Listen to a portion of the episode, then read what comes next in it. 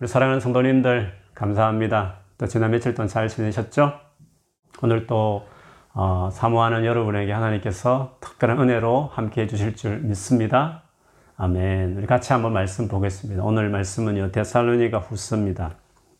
2장 9절에서 12절 말씀 네 절인데 저와 여러분이 한 절씩 돌아가면서 읽겠습니다. 제가 9절을 먼저 읽겠습니다. 악한 자의 나타남은 사탄의 활동을 따라 모든 능력과 표적과 거짓 기적과 불의의 모든 속임으로 멸망하는 자들에게 있으리니 이는 그들이 진리의 사랑을 받지 아니하여 구원을 받지 못합니다. 이러므로 하나님이 미혹의 역사를 그들에게 보내사 거짓 것을 믿게 하심은 진리를 믿지 않고 불의를 좋아하는 모든 자들로 하여금 심판을 받게 하려 하시리라. 아멘.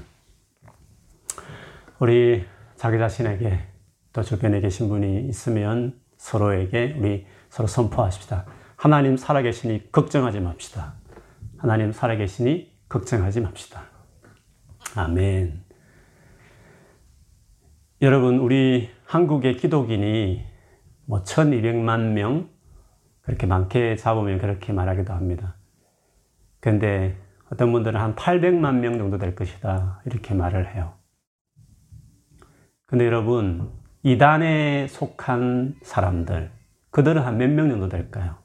아마 그들도 종교란에 기독교라고 할 가능성이 많겠죠? 어, 이단 전문가들에 의하면 한 200만 명 정도가 이단에 속했다 그래요. 그러면 기독인의 4분의 1 정도가 이단에 속했다니까 진짜 많은 사람들이 이단에 빠져 있죠.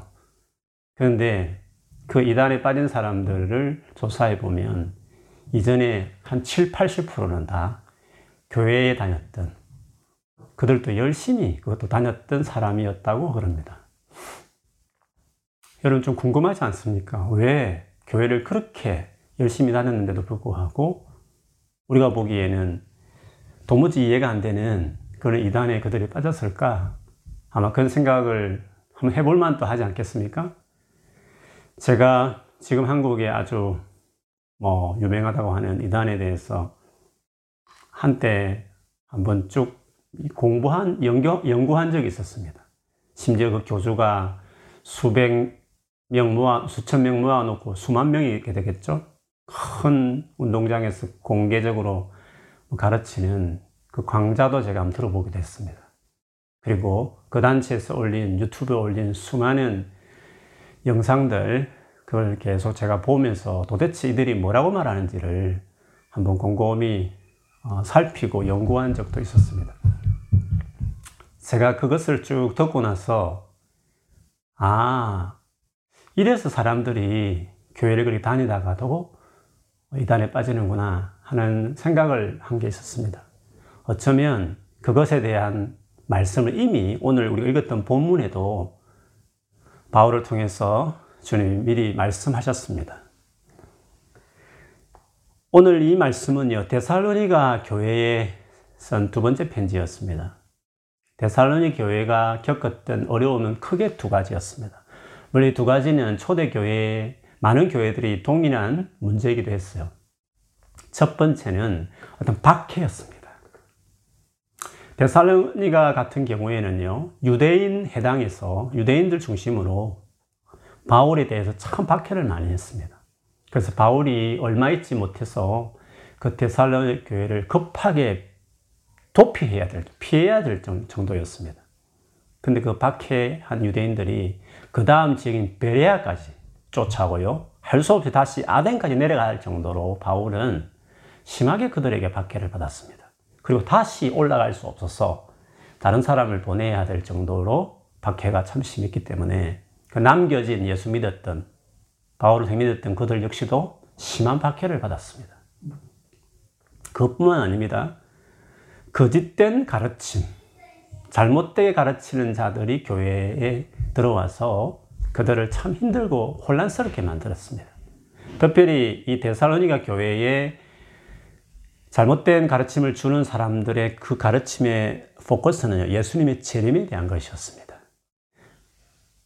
오늘 2장부터 그것을 염두에 두고 바울이 말하는데요. 그 주장을 하는 사람들 중에 소위 말하면 뭐 예언을 한다고 하는 사람들, 영적이라 하는 사람들도 있었고요. 그리고 바울이 쓴 뭐 편지를 가지고 있다라고까지 주장하는 사람이 있었어요. 그들의 주장은 예수님이 이미 재림했다. 그런 것을 이야기했습니다. 그 말이 듣, 들었을 때 성도들은 내가 정말 구원을 받았나 하는 자기 구원받은 것에 대해서 혹은 지금 재림했다니까 내가 지금 하고 있는 일이 무슨 소용 있나 싶어서 자기 하고 있는 생업도 포기하고 그만둘 만큼 일상생활을 뒤로 할 만큼 그렇게 문제를 일으키는 가르침이 있었어요. 그래서 바울이 그들에게 예수님의 재림할 때 사실 이런 일이 일어나는데 지금 그렇게 우왕좌왕하면서 그 말을 듣지 말라 하시면서 예수님 재림 직전에 큰 배도 저 교회에 있다가 예수를 믿는다 하면서 있었는데 교회를 떠나는 예수를 떠나는 사람들이 있을 것이다. 그리고 어떤 멸망의 자식 그것이 그들이 그가 어, 하나님의 성전에 서서 자칭 자기를 하나님보다 높이는 그런 일들이 있을 거다. 그리고 예수님 재림한다. 이런 식의 어떤 재림이라는 것이 언제 어떻게 일어나는지에 대해서 2장 우리 오늘 본문 앞에 보면 말씀을 했습니다. 그런데 요즘에는 교회 기독교 안에서도요. 지금 말했던 이 앞부분에 대해 되게 관심이 많습니다. 언제나 재림 직전에 무슨 일이 있는가 관심을 많다 보니까 여기서 말하는 이 불법의 사람, 멸망의 아들은 누군지 어, 그것에 대해서 계속 추측하고 있고 성전에 앉아서 그렇게 한다니까 무너진 성전을 다시 재건립할 거다 해서 제3성전 건립에 대해서도 말세의 징조라 생각해서 관심이 참 많습니다. 근데 사실 제가 출석을 아무리 많이 봤는데도 이 부분에 대해서 정확하게 뭐다라고 말하지 말할 수 없을 만큼 많은 참 해석하기 어려운 본문 중에 하나가 오늘 이 앞부분이라고 그렇게 많이 되어 있더라고요. 근데 분명한 것이 하나 있습니다. 이 말을 하는 가운데 바울이 2장 5절에 보면 내가 너희와 함께 있을 때에 이 일을 너희에게 말한 것을 기억하지 못하느냐. 그래서 바울이 사실 이것이 뭔지 좀 자세히 말했으면 우리가 이렇게 헷갈리지 않고 논란도 없을 텐데 사실 그것을 자세히 말하지 않았죠.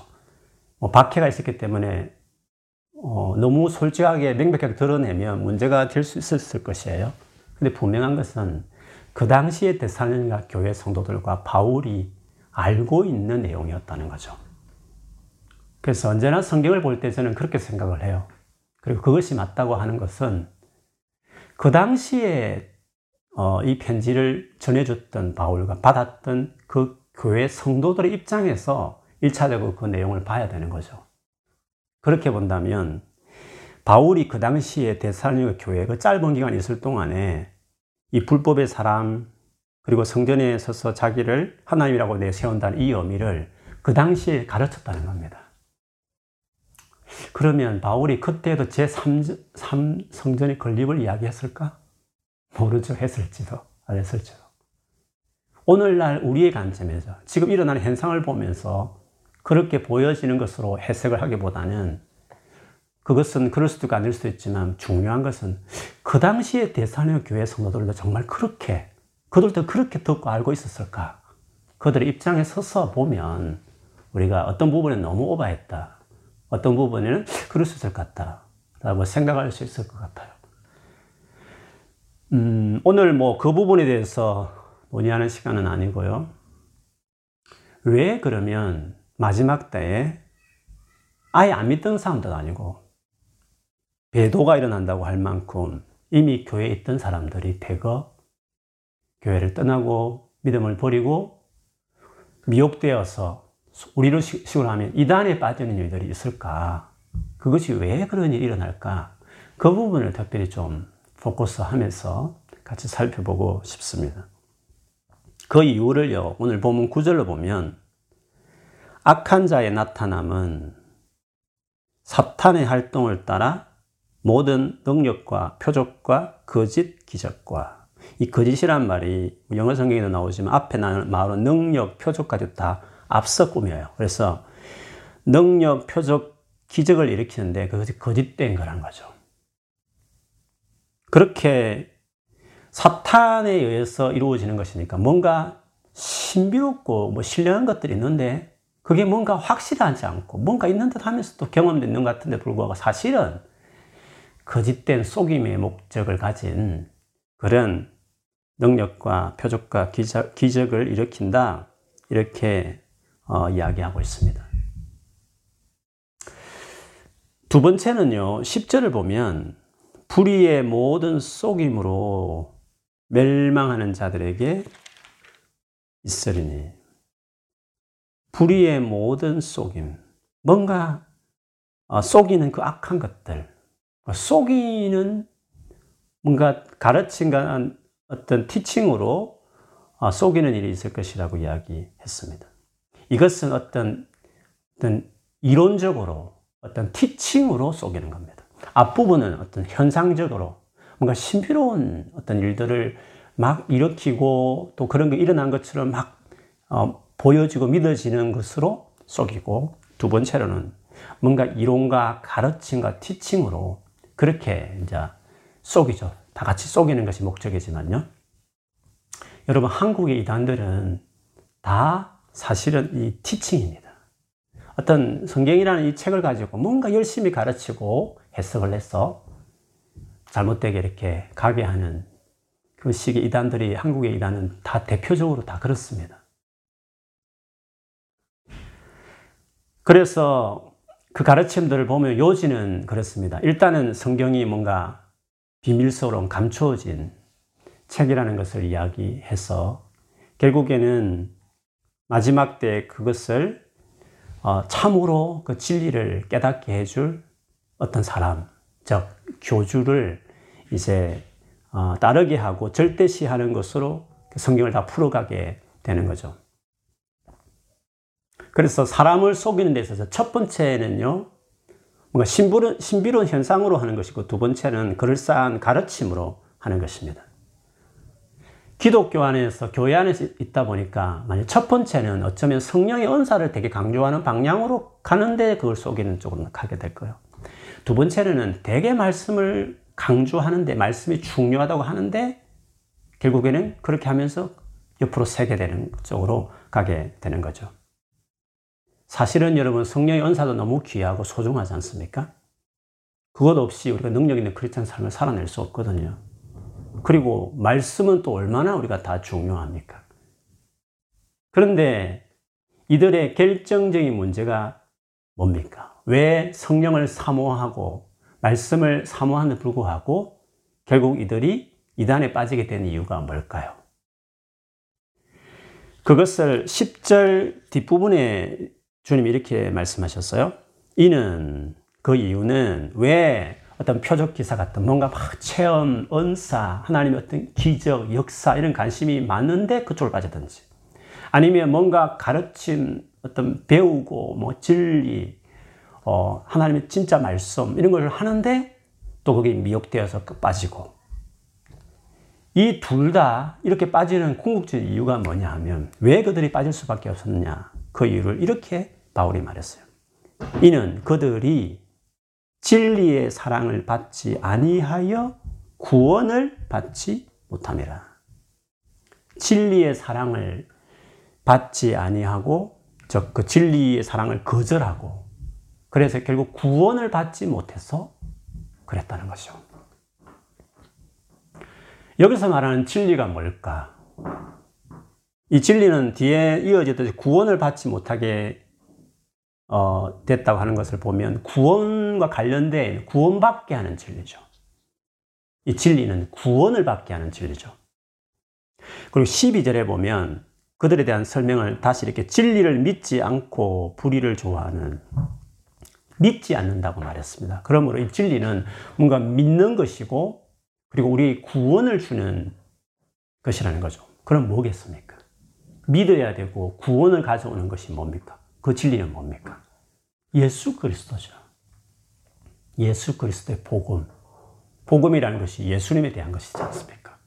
그것이 우리를 구원을 가져오고 그것이 우리가 믿는, 믿음으로 어, 가져와야 될, 가져오는 거 아닙니까? 믿, 믿어야 될 내용이지 않습니까? 그러면 결론적으로 지금 이단에 빠진 이렇게 미혹과 거짓에 빠진 그들이 그 전에 교회에 있었을 때 어땠다는 겁니까? 그들의 진리를 사실은 거절했다는 겁니다.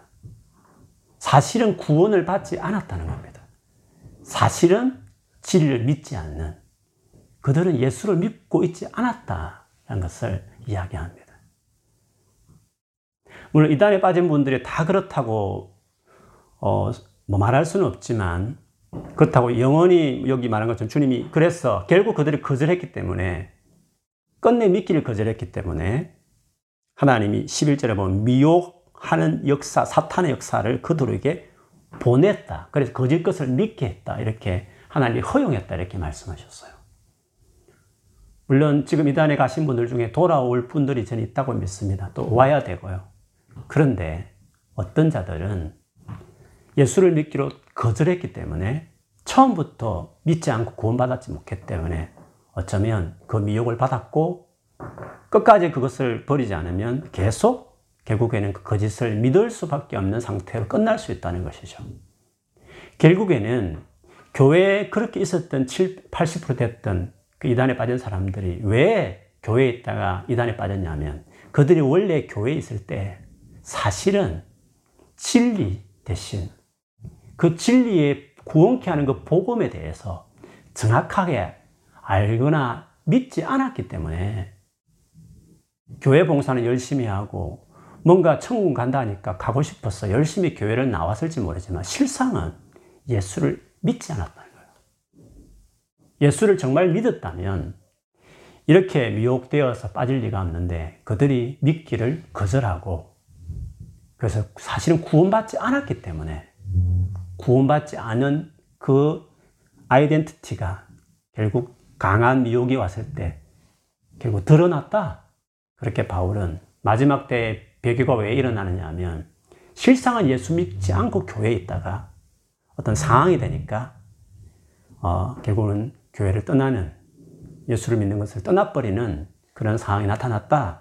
그것이 오늘 바울이 말하고 있는 이유였습니다. 그래서요, 현재 나온 이단들을, 어, 그들이 주장하는 것을 곰곰이 연구해 보면 딱 이 공통점이 있습니다. 그것은 예수 그리스도를 통해서 이루어진 구원과 그리고 계시의 말씀이 완전하고 충분하다는 것을 사실은 결과적으로 거부합니다.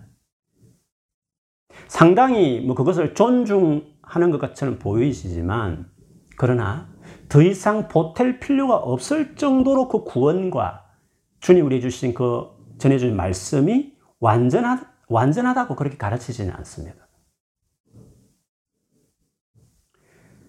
예수께서 우리를 위해 십자가에 돌아가셨지만 우리가 뭔가 보태야 될 행위가 있다고 가르칩니다. 그리고 그분이 하나님의 참된 진리를 사실 증거했지만 마지막 때를 사는 성도들이 구원받을 계시는 남겨두셨다라는 식으로 가르쳐서 결과적으로는 자신들의 어떤 그 단체에서 말하는 그 규범, 그걸 철저히 지키게 만드는 혹은 자기 교주의 성경풀이를 절대시하게 만드는 것입니다. 예수님의 구원이 완전하고 예수님 하신 말씀이 그때로 완전했다면 그 이후에 더 이상 그것이 완전하지 않기 때문에 뭔가 구원을 주는 뭔가 있다 하는 그쪽으로 갈 이유가 없는데 교회에 있다가도 예수 믿는 그말 충분하고 원래 처음 받았던 그 구원 예수를 통해 주신 구원과 말씀이 충분하면 그게 머물러야 되는데 그것만은 부족해. 뭔가 주님이 정말 보내는 또 다른 서성이 있어. 그 말을 들어야 하면 그쪽 간다는 것은 즉 처음부터 오신 그 예수님이 그것으로 뭔가 부족한 그래서 뭔가 또 다른 것이 있어야 된다고 하면서 갔기 때문에 사실은 예수님이 완전하다. 그분으로 충분하다고 믿었다면 그 말을 했을 때, 그 무슨 소리 하느냐, 이렇게 해야 되는데, 그 말을 듣고 갔다는 것은 처음부터 예수 그리스도의 구원이 완전하다. 더 이상 다른 계시나 이런 것이 필요 없을 정도로 예수님 그분 오셨을 때 완전하게 우리에게 주어졌다고 그가 확실하게 사실을 믿지 않고 그냥 어이 하면서 교회만 다녔다는 거죠.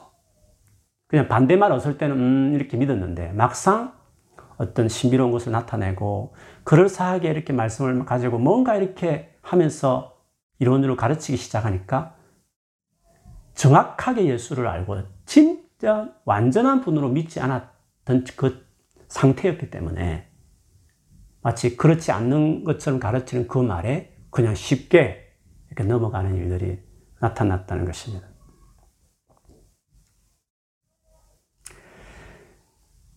우리가 여러분 어떻게 사실 구원받습니까? 성경에서 우리가 구원받을 수 있게 하기 위해서 하나님이 하신 일이 뭡니까? 뭐 그냥 진리를 들으면 그냥 구원을 받습니까? 그 진리라는 게 도대체 뭡니까? 우리가 구원받기 위해서 하나님께서 하신 가장 분명한 일이 뭡니까? 그건 하나님 당신 친히 오셔서 아들 되신 그분께서 하나님이신 그분이 친히 오셔서 십자가에 돌아가시는 거예요. 그 죽음이 중요합니다. 그 죽음만으로 우리 구원이 완전한 겁니다. 하나님이 죽어주신 거 아닙니까? 그 이단들에게는 십자가 죽음이 그렇게 중요하지 않습니다. 지금 마지막 진리가 중요한 겁니다.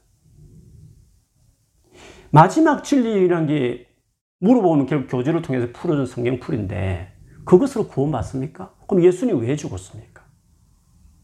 하나님 아들의 그 죽음이 구원을 우리의 죄를 해결해서 우리의 죄를 대신해서 형벌 받으신 그 죽음으로 우리가 구원을 받은 거 아닙니까?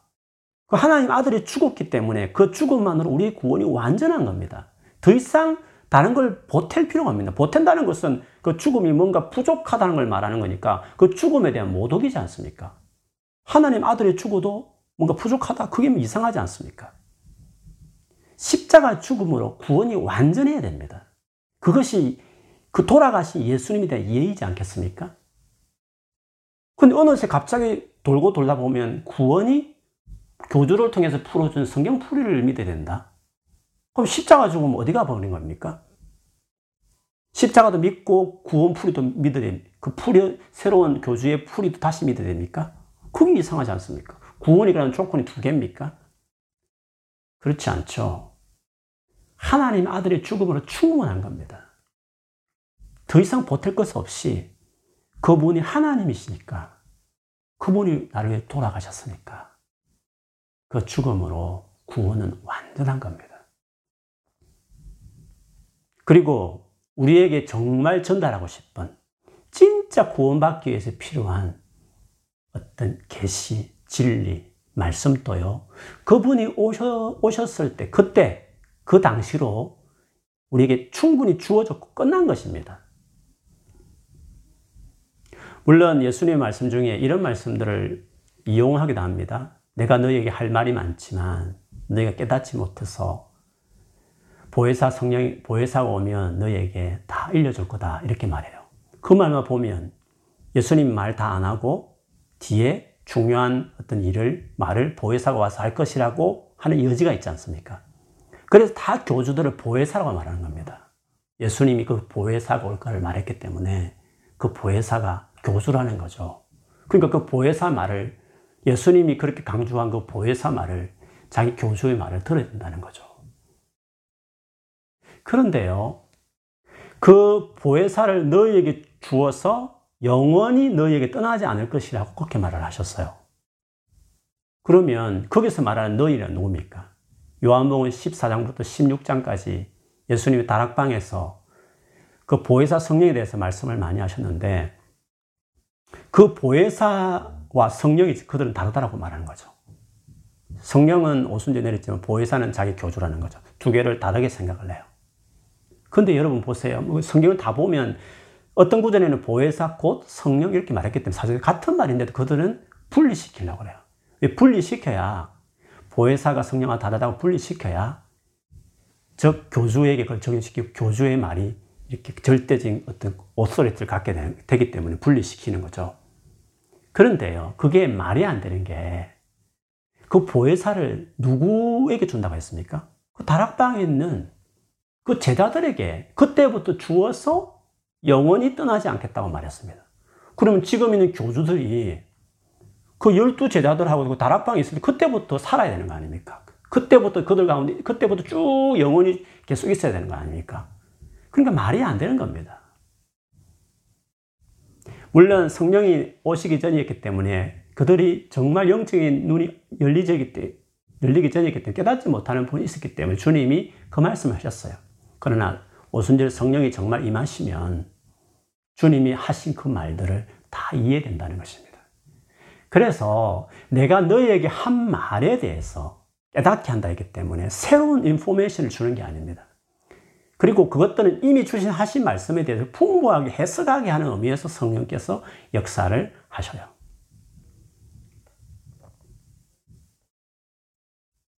그래서 보혜사는 예수님도 말씀한 자의로 말하지 않고 자기 스스로 지내서 말하지 않고 내게 들은 것을 말한다고 하셨기 때문에 예수님을 떠나서 성령께서 어, 새로운 뭔가를 말씀하는 것이 아니라고 예수님께서도 말씀을 하셨습니다.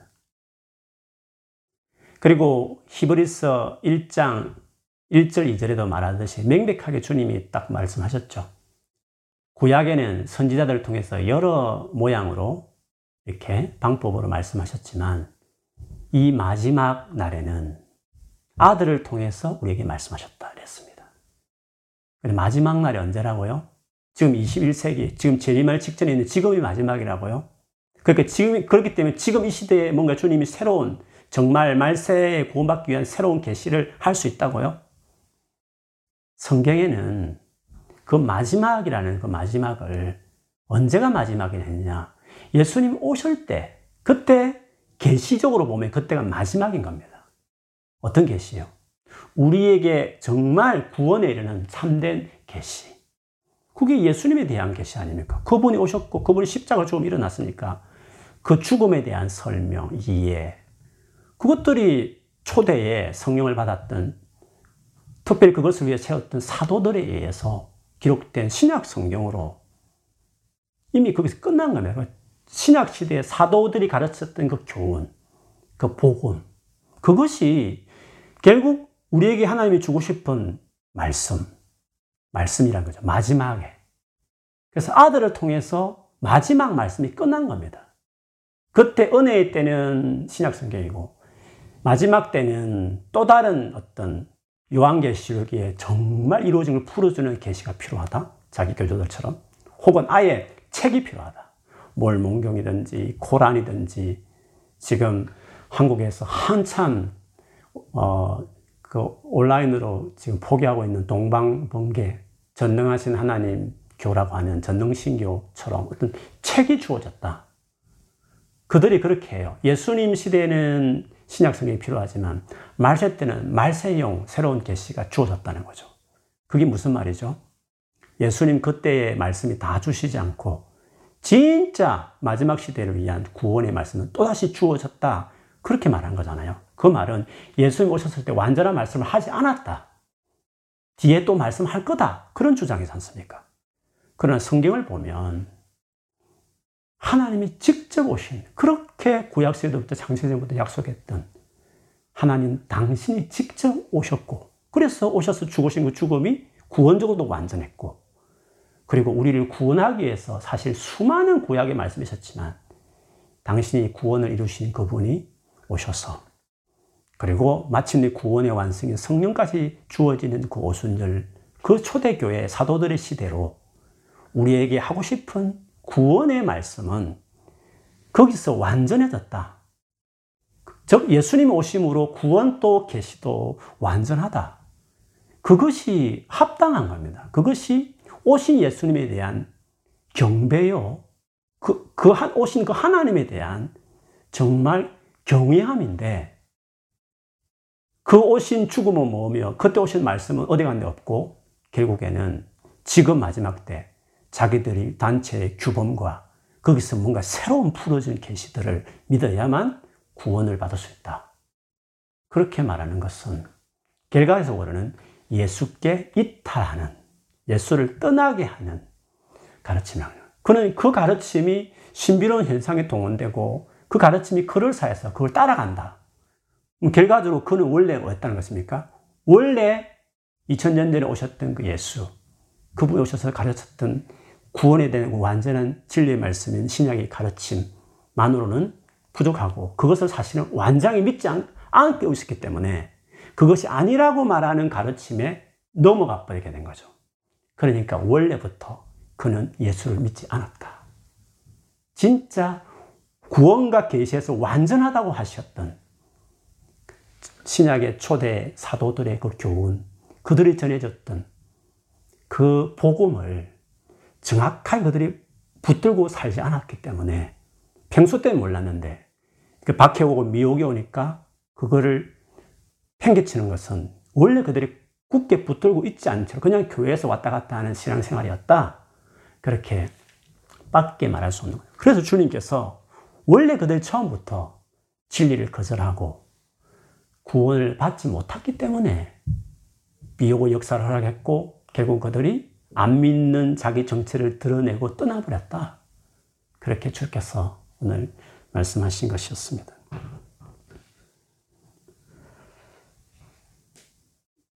요즘 요한계시록 우리 골방세옥에서 공부하는데요. 종말론의 중요한 요한계시록에 대한 얼마나 많은 가르침들이 있는지 몰라요. 모든 이자들이 다 요한계시록 가지고 이야기하지 않습니까? 근데 요한계시록은 원래 그 일곱 교회에 주신 서신이잖아요. 묵시이고 예언이기도 하지만 서신이죠. 근데 그 일곱 교회에게 하신 주님의 말씀, 그 말씀이 2장, 3장에 나오는데 그거를 어떤 묵시문학적인 어떤 그 표현 방식으로 장로로서 이제 쭉 뒤에 이제 풀어주셨어요. 예수님께서. 근데 그 일곱 교회를 향한 그 말씀들을 2장, 3장을 이번 주에 제가 마무리했는데요. 제가 이번에도 보면서 그 주님이 직접 교회에게 하신 말씀에 보면 그 일곱 요한계시록의 원래 독자였던 그 처음 그 책을 받았던 그 성도들에게 주께서 2장, 3장에 요구한 게 뭐였는가? 한 가지였습니다. 내가 처음부터 듣고 받았던 나를 향한 믿음을 버리지 마라. 끝까지 그걸 지키라. 황제 숭배를 강요당해서 순교할 수도 있고, 혹은 길드 노동조합에 가입하지 않아서 직장에 쫓겨나고 사업할 수 없어서 가난하게 살 수 있는 처지가 된다 할지라도, 그래서 우상재단에 참석하고 엄행도 동참하라고 말하는 그 가르침을 따르지 않고 나를 그 믿는 그 믿음을 끝까지 지켜라. 나는 그것 외에 다른 짐을 너에게 지우고 싶지 않다. 그것만 잘 붙들고 끝까지 나를 믿고 어, 순종하며 따라와라. 그 말씀을 하셨습니다. 그렇기 때문에 원래 처음부터 예수 그리스도가 누구며 그 예수 그리스도를 믿고 그분께 순종하고 삶을 드리고 살아가는 그 믿음으로 충분한 겁니다. 유벨락의 말세라에서 새로운 정보를 얻어야 되고 알아야 되고 한다는 것은 더 침을 지우는 것 같처럼 주님은 그 요한계시록의 주인공의 일곱 교회를 향해서 그렇게 말씀하지 않으셨습니다. 이미 가진 그걸 충분하다. 서머나 교회, 빌라델베 교회 향해서도 그 믿음을 거하게 지키고 예수가 충분하다. 그 예수를 위해서 기꺼이 죽음도 내어놓고 그리고 수많은 경제적인 불이익을 감수하면서까지도 믿음을 지키면 내가 너를 내 보좌에 앉게 하겠다. 하나님 나라 성경의 기둥이 되게 해주겠다. 철장 권세로 온 만유를 다스리는 사람이 되게 해주겠다. 주님이 그 말씀 하셨어요.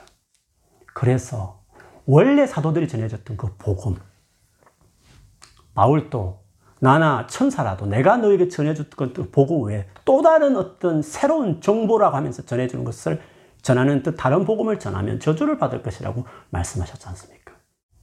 그래서 처음에 사도들이 전해줬던 복음, 예수 그리스도만 충분하다.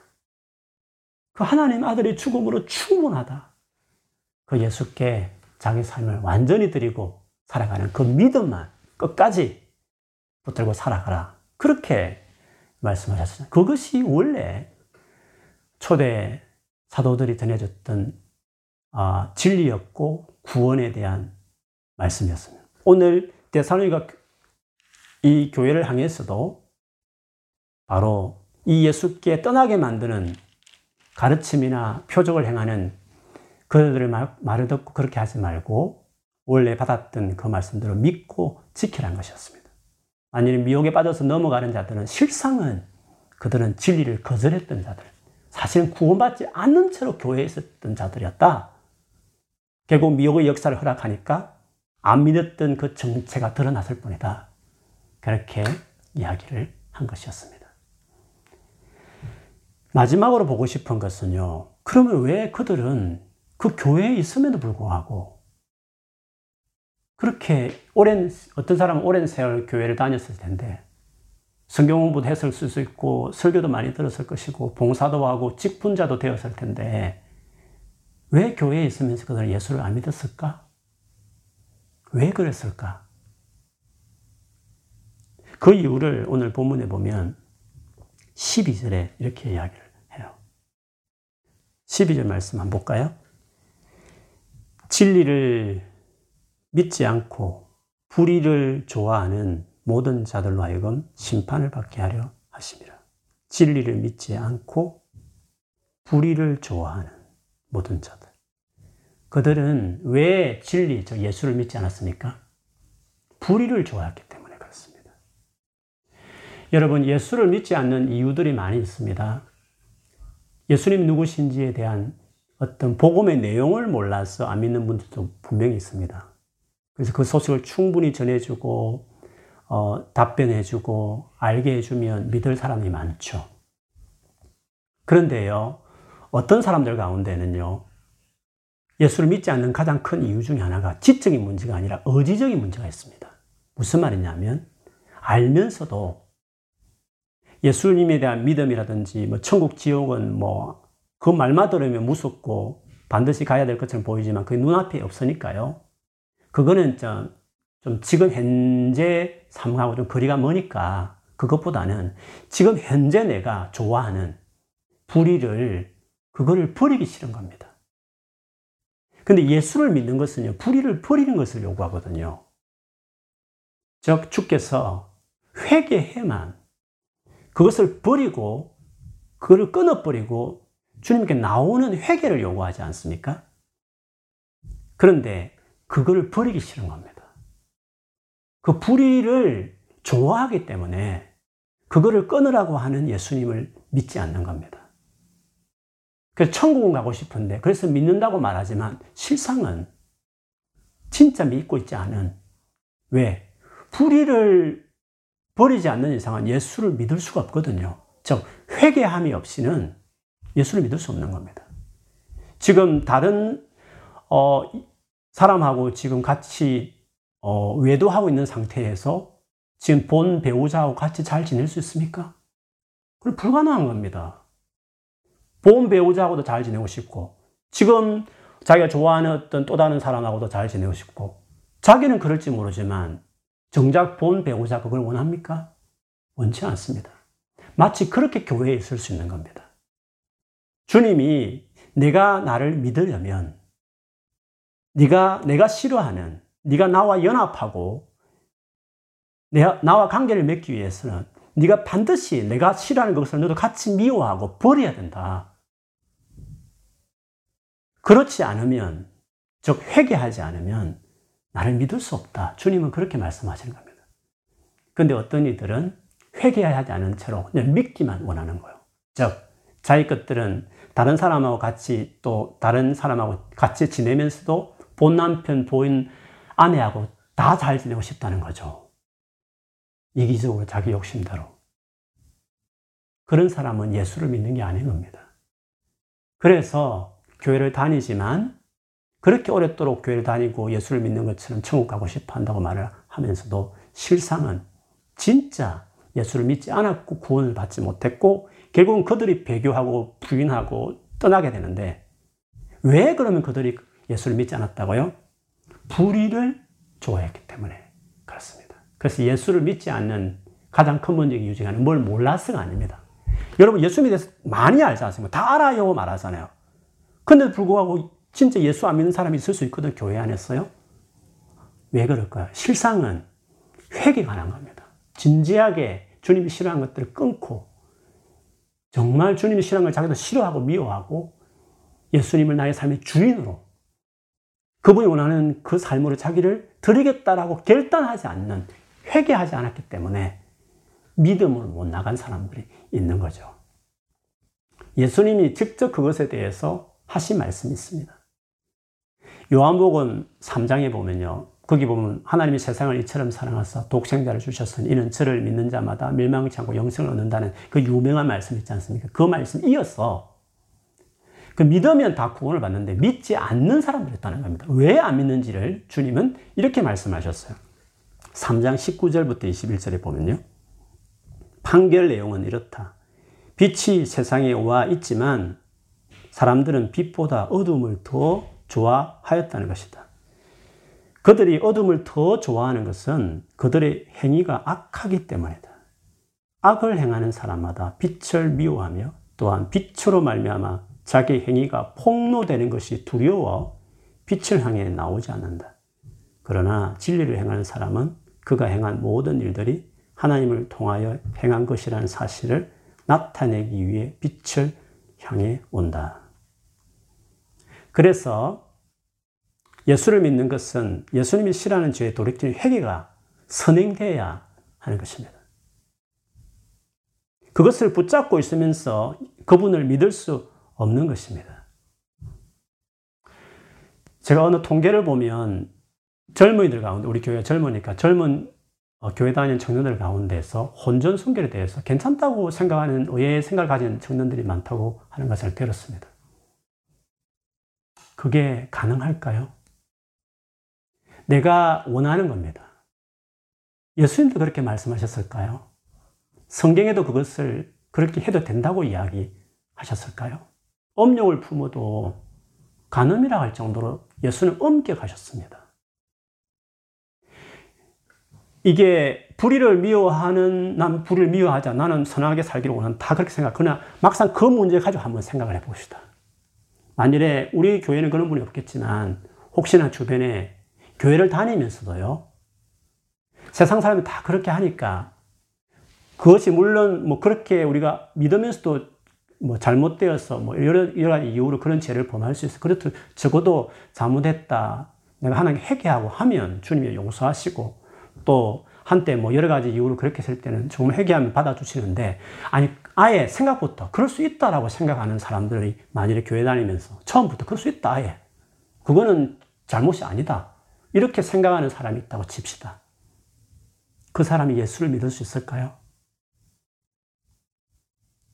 그 사람이 예수를 믿을 수 있겠냐는 거죠. 그 생각을 버리지 않는 채로. 한 가지 우리 젊은이들이 모이는 교회니까 예를 들었지만 불의를 싫어하지 않으면 그렇게 신구약 아무리 봐도 특히 바울 서신을 보면 가장 많이 다룬 게 음행인데 그거를 괜찮다라고 생각하면서 천국 가고 싶어서 예수를 믿는다? 그 두 개가 같이 될 수 있다고 생각했습니까?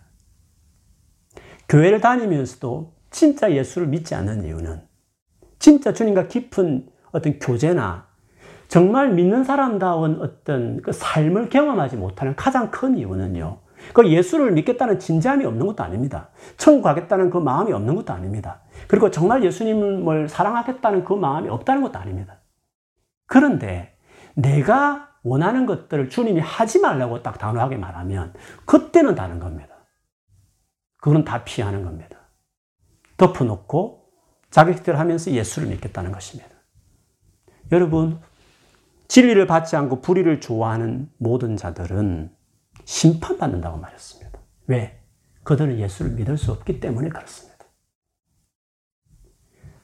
우리가 주님 앞에서 예수를 믿는다는 것은 진지한 결정입니다. 여러분, 예수 믿는 것을 다시 생각해야 됩니다. 예수님이 믿는 것이 무엇인지 다 알 겁니다. 그런데 진짜 주님께서 원하는 회개하고 그거를 단호하게 버리고 돌이켜서 내가 너의 삶의 주인이 되도록 내가 원하는 의의 길로 거룩한 길로 들어서가는 것을 네 삶의 가장 간절한 갈망으로 받아들이겠느냐? 거기에 응답하지 않으면 믿음의 출발이 안 되는 것입니다. 그가 아무리 수십 년을 믿어도 교회 수많은 직분을 가진 사람이 되어서도 마찬가지입니다. 예수를 진짜 믿어야 됩니다. 확실하게. 그렇게 해야 종말에 미혹의 시대가 올 때에 우리는 미혹당하지 않고 이미 가졌던 그 믿음 끝까지 지키고요. 나아가는 사람이 될 수 있는 것입니다. 종말에 대한 수많은 말들이 있지만 그것을 결국은 거기에 미혹당하지 않고 끝까지 구원에 이르는 사람은 어떤 사람이라고요? 예수 그리스도를 진짜 알고 진짜 회개하고 예수를 정말 믿었던 예수님이 주신 구원과 주의 말씀으로 충분하고 그 믿는 것 자체가 가져오는 수많은 박해와 어려움이 있지만 불이익있지만 이 세상이 그걸 감수해내면서 예수님이 기뻐하시는 그 삶으로 기꺼이 자기를 헌신하는 사람들. 그것이 종말을 살아내는 최고의 준비입니다. 그것이 요한계시록에 그 종말을 가르치는 그 책을 받았던 일곱 교회를 향해서도 마찬가지였습니다. 예수 그리스도를 믿는 것으로 충분합니다. 문제는 정말 믿느냐는 것입니다. 불의를 미워하고 버리고 예수를 믿는 우리가 되어야 될 줄 믿습니다. 예수로 충분한 사람이 되어야 될 줄 믿습니다. 이단에 넘어가지 않는 가장 확실한 길은 예수를 정말, 정말 믿는 사람이 되는 것입니다. 예수님이 우리의 진리이기 때문에 그렇습니다. 예수를 정말 믿고 붙들고 끝까지 주님 오실 그날까지, 주님 앞에 설 그날까지 승리하는 여러분 되시기를 주 이름으로 축원합니다. 아멘. 우리 같이 한번 기도하겠습니다. 오늘 말씀 생각하면서 어, 미혹당하는 많은 이유는요. 뭐 성령을 사모하고 혹은 말씀을 그렇게 중요하게 생각하는 사람도 미혹당할 수 있습니다. 어떤 사람이요? 예수 그리스도에게 확실하게 서 있지 않으면 우리는 언제든지 미혹당할 수 있는 사람이 되는 겁니다. 그래서 예수를 정말 나의 삶의 주인으로 기꺼이 내 삶을 어, 내려놓고 싫어하는 거다 같이 끊어내고 주 앞에 내 삶을 드리고 완전히 연합하고자 하는 그것이 내 인생의 가장 간절한 열망이 되는 사람이 되어야 우리 승리할 수 있습니다. 그리고 그 삶에 가장 풍성함이 있습니다. 내가 정말 그런 사람으로 서 있는지, 그리고 또 그렇게 서왔지만 혹시 요즘에 그런 삶이 내 안에 없어진 것이 있다면 이 시간에 정말 회개하고 진짜 주님을 주로 나의 왕으로 순종하며 내가 따르겠다고 고백하는 우리 고백이 있었으면 좋겠습니다. 우리 같이 한번 소리 내어서 다 같이 기도하겠습니다.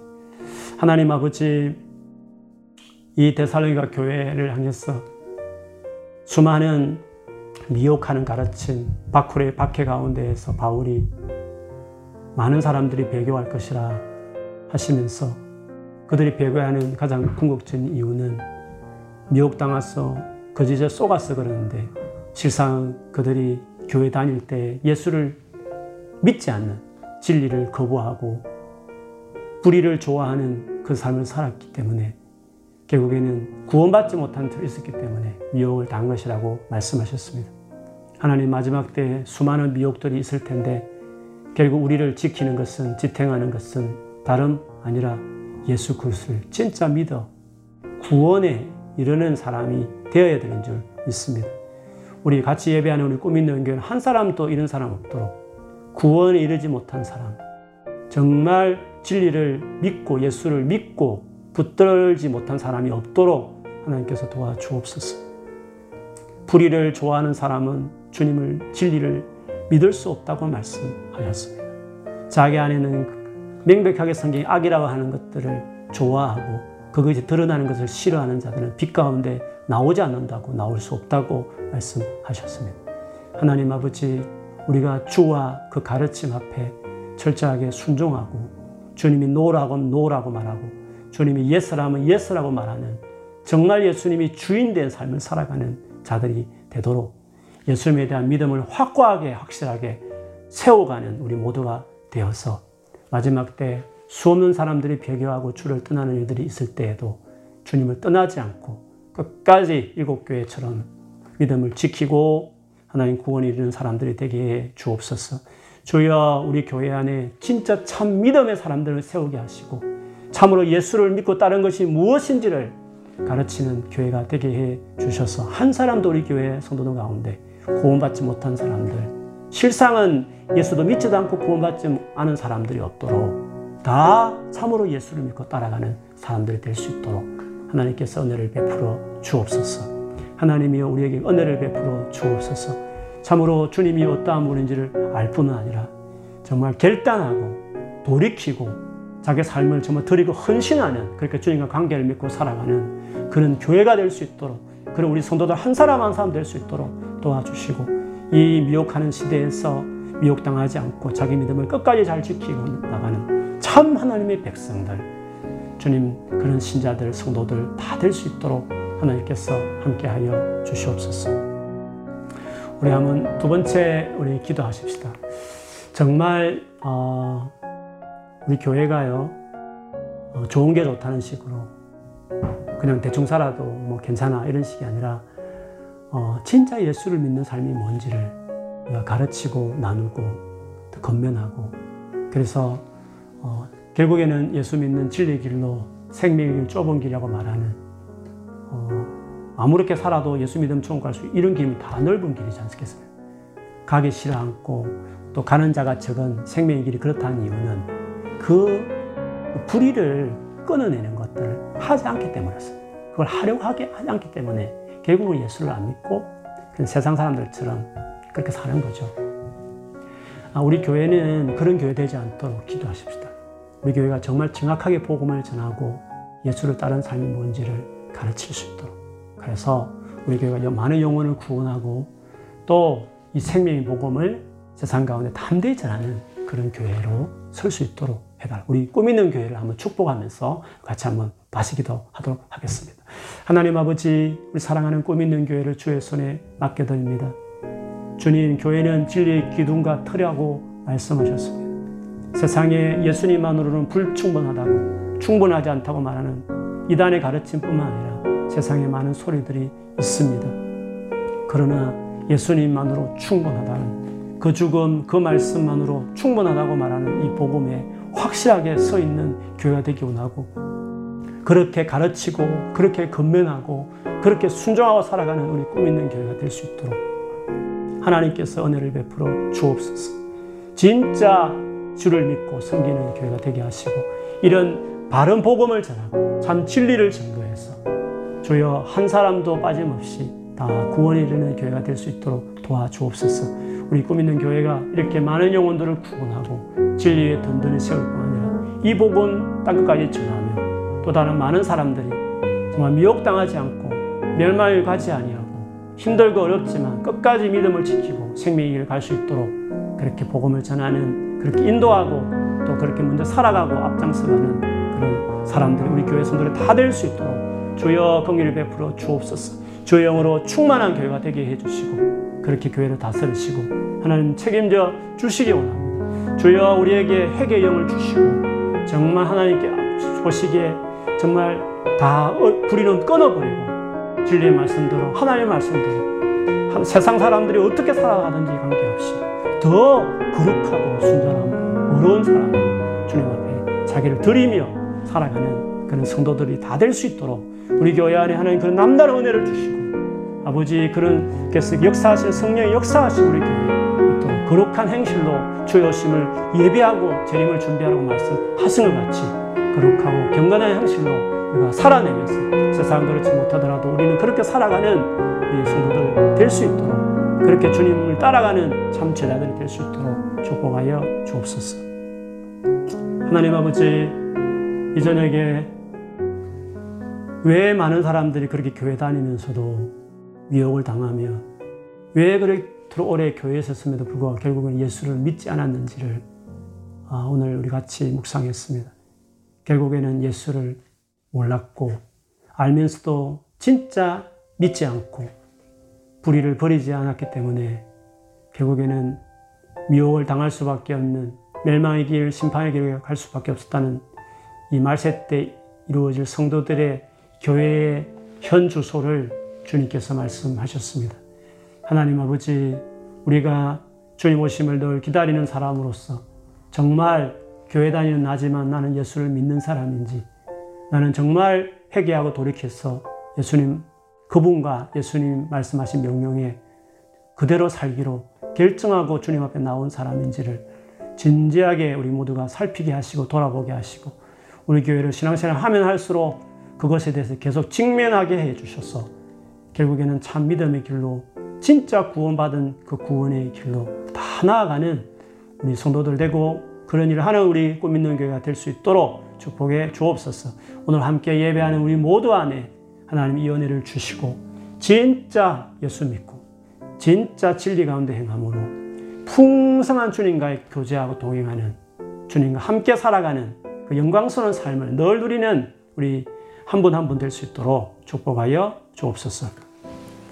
지금은 우리 주 예수 그리스도의 은혜와 하나님 아버지의 말로 닿을 수 없는 그 크고 놀라우신 사랑과 성령께서 임하여 우리와 교통하시고 우리에게 진리를 가르칠 뿐만 아니라 진리 가운데 인도하시는 신실한 손길이 교회를 다니지만 정말 불의를 싫어하여 그걸 버리고 진리를 믿고 받아들여 구원에 이르는 성도일 뿐만 아니라 그렇게 또 하는 일에 복음을 전하는 일에 헌신하며 살기를 원하는 사랑하는 성도들에게 지금부터 영원토록 함께할지어다. 아멘. 네, 예수 그리스도 충분합니다. 어, 그분을 알아갈 뿐만 아니라 삶과 의지를 드렸어요. 그분께 복종하고 그렇게 관계 맺으면서 살아가는 성도의 삶을 계속 여러분 경주하기를 바랍니다. 한 주간 승리하시고요. 주일날 또 예배 때 다시 보도록 하겠습니다. 감사합니다.